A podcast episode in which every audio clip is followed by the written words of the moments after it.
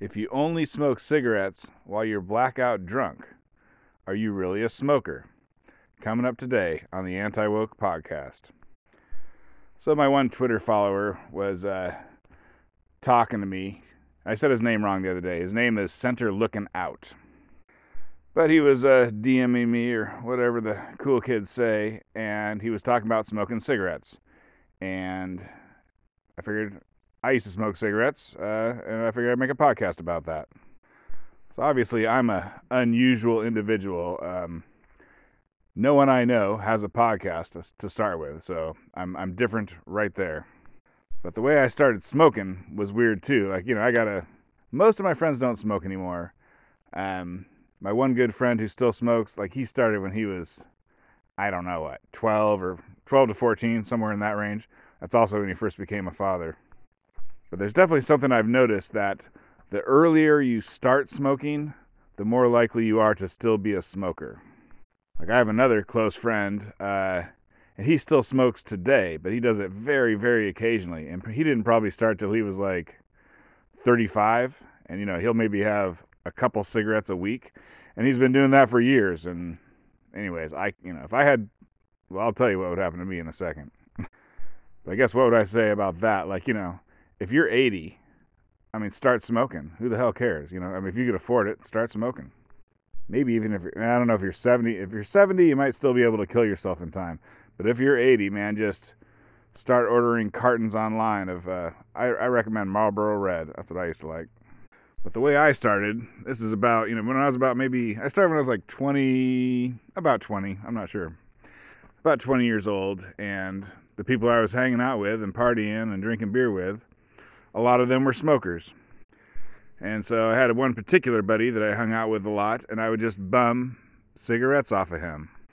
And you know, that's a pretty normal story. Starting at 20s a little late, but that's a pretty normal story. But here's here's where, you know, my uh I think I might be on the spectrum or whatever. Here's where or I'm a nerd. Let's just say I'm a nerd. Here's where me being a nerd, I don't think anyone else in the history of the planet has ever done this. But so I borrowed or whatever. I bummed cigarettes off this guy, and I did it a lot. I did it a lot, and I did it for a long time. And that part's normal. I mean, especially like you know, if a girl is bumming cigarettes off a boy, and the boy is in her pants or trying to get in her pants, then you know that could go on for years. But anyways, I bummed cigarettes off my buddy for a long time, and eventually I was like, you know what? I'm really just a smoker at this point. So I went and bought a carton of Marlboro Reds, which is 10 packs, and I gave it to him and I said, okay, I guess I'm going to start buying my own cigarettes. And here's a carton of cigarettes to pay you back. Thanks, man. And I know, I think I had done some rough math, so I probably had only borrowed, you know, bummed, you know, seven to nine packs off of him. So there was a there was an extra pack or two in there for uh, as thanks. And so I smoked for a while. Uh, you know, I quit. Sometimes I would quit. Like I have, I don't know, maybe three times that I quit for over a year. You know, sometimes for years. But uh, if I ever had a cigarette, you know, if I just had basically like right now, if I had one cigarette, then I just go right back to smoking a pack a day, which sucks because that means I can't have one cigarette. Like I would love to have, like right now, right now, I don't care. Or you know, you could wake me up in the middle of the night and be like, if you smoke a cigarette right now, you won't go back to smoking. And I'd be like, okay, well then let me smoke that cigarette. But I can't have just one. Which has made me think, like, every once in a while, uh, very rarely, listener, however often you think it is, it's rarer than that. Or else I'm lying. It's one of the two. But uh, sometimes I get blackout drunk. Like, you know, in my 50 years of life, I've gotten blackout drunk more than zero times. And so what I wonder is like if I was completely blackout drunk, you know I mean? I'm on my feet, but the lights, you know, the lights are on, but nobody's home. Could I smoke a cigarette and then the next day I wouldn't remember it and I wouldn't go back to smoking? I mean, it would be kind of a whole, I mean, whatever. I'm not going to try it because I feel like your body would kind of know. Like all of a sudden you'd have a craving for cigarettes that you haven't had in years and you wouldn't know why and then maybe like you know i guess if i did it i'd maybe i'd film myself the whole time i'd be like you know i'd film myself i'd slam a fifth of whiskey or whatever and and then I'd set an alarm. I'd set an alarm next to a cigarette because I'd be blackout drunk. There's no way I'd be making good decisions. But I, you know, I think even when blacked out, I'd understand when that alarm goes off, smoke that cigarette, and I'd film myself the whole time. Whatever, and then I'd probably puke and pass out and sleep it off, or try and sleep it off.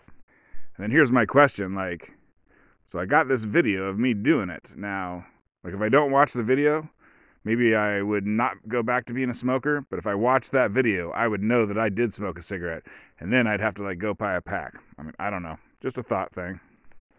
All right, so I want to talk about one of the times that, you know, hadn't smoked in years and then I went back to smoking. I don't normally say my friends' names, but I think this is okay. Just this one time, I'm gonna well, I'm not gonna say their names, but I'm gonna say their nicknames. And these are nicknames that you literally would call them to their face. Like every time you talk to them, you would just say these names over and over. They would hear these names 50 times a day. Anyway, so I was with my two buddies, Wet Dog and Buttface. And we were hanging out, and it was awesome. And my buddy Wet Dog was trying to quit smoking, so he had like I guess it was Nicorette. And we were hanging out, we were drinking beer, and I was like, "Hey, let me let me try one of your they're not like sticks. I think they were like little squares. Let me try one of your little squares of Nicorette." And so I he gave it to me and I chewed on that thing for a couple minutes. I spit it out. It's not good. I spit it out and I said, "Give me a cigarette." And that was the end of I don't know how many years. Let's see. I guess that was I, I'd quit for three years. That was the end of three years of not smoking, right there. Shouldn't have shouldn't have chewed that gum. And I guess I'll say Wet Dog was the guy who I used to bum cigarettes off of, and I bought him a carton. He's a great guy, and I think he also started when he was like 13 or something, and still smokes today. Whatever. Right now, I probably haven't had a cigarette in I don't know how long it's 10 years, 10 probably 10, heading towards 20. But um, you know, one cool thing that the kids today will never get to experience was cigarette advertising. Like, for whatever reason, or whatever, basically, selling cigarettes before the government got crazy involved in the 80s or 90s, they made tons and tons of money. So, like, you know, if you watched a NASCAR race or something, like, all the best drivers had super cool looking cars. They would basically look like a cigarette pack, and for whatever reason, that just always looks good. So I miss all those old cigarette ads. Okay, and while I'm on the subject, uh, vaping. You know, vaping's after my time. Um, I don't know, like my buddy Buttface, he tried to quit smoking by vaping. I think didn't actually get him to quit, but sometimes he'd vape instead of smoke. But I believe the science on vaping is it does not cause cancer. Like, you know, smoking cigarettes I think it kills a half million people a year. So like, you know, that's almost as much as COVID has killed. So like every year, cigarettes are doing what COVID COVID does. You know, so we're, we're not we're not locking down the entire country. I guess for smoking, because if you did that, you would never ever unlock. But vaping does not kill you. But the thing is, is like they got vapes that are you know uh, flavored, whatever fruit flavored. I guess it's more you know the idea is they're they taste better and so kids start with vaping and then move to cigarettes. And so they've banned vaping the fda is they're always trying to ban vaping. And i think you know vaping you know for every kid that it kills with cancer it probably saves a hundred adults.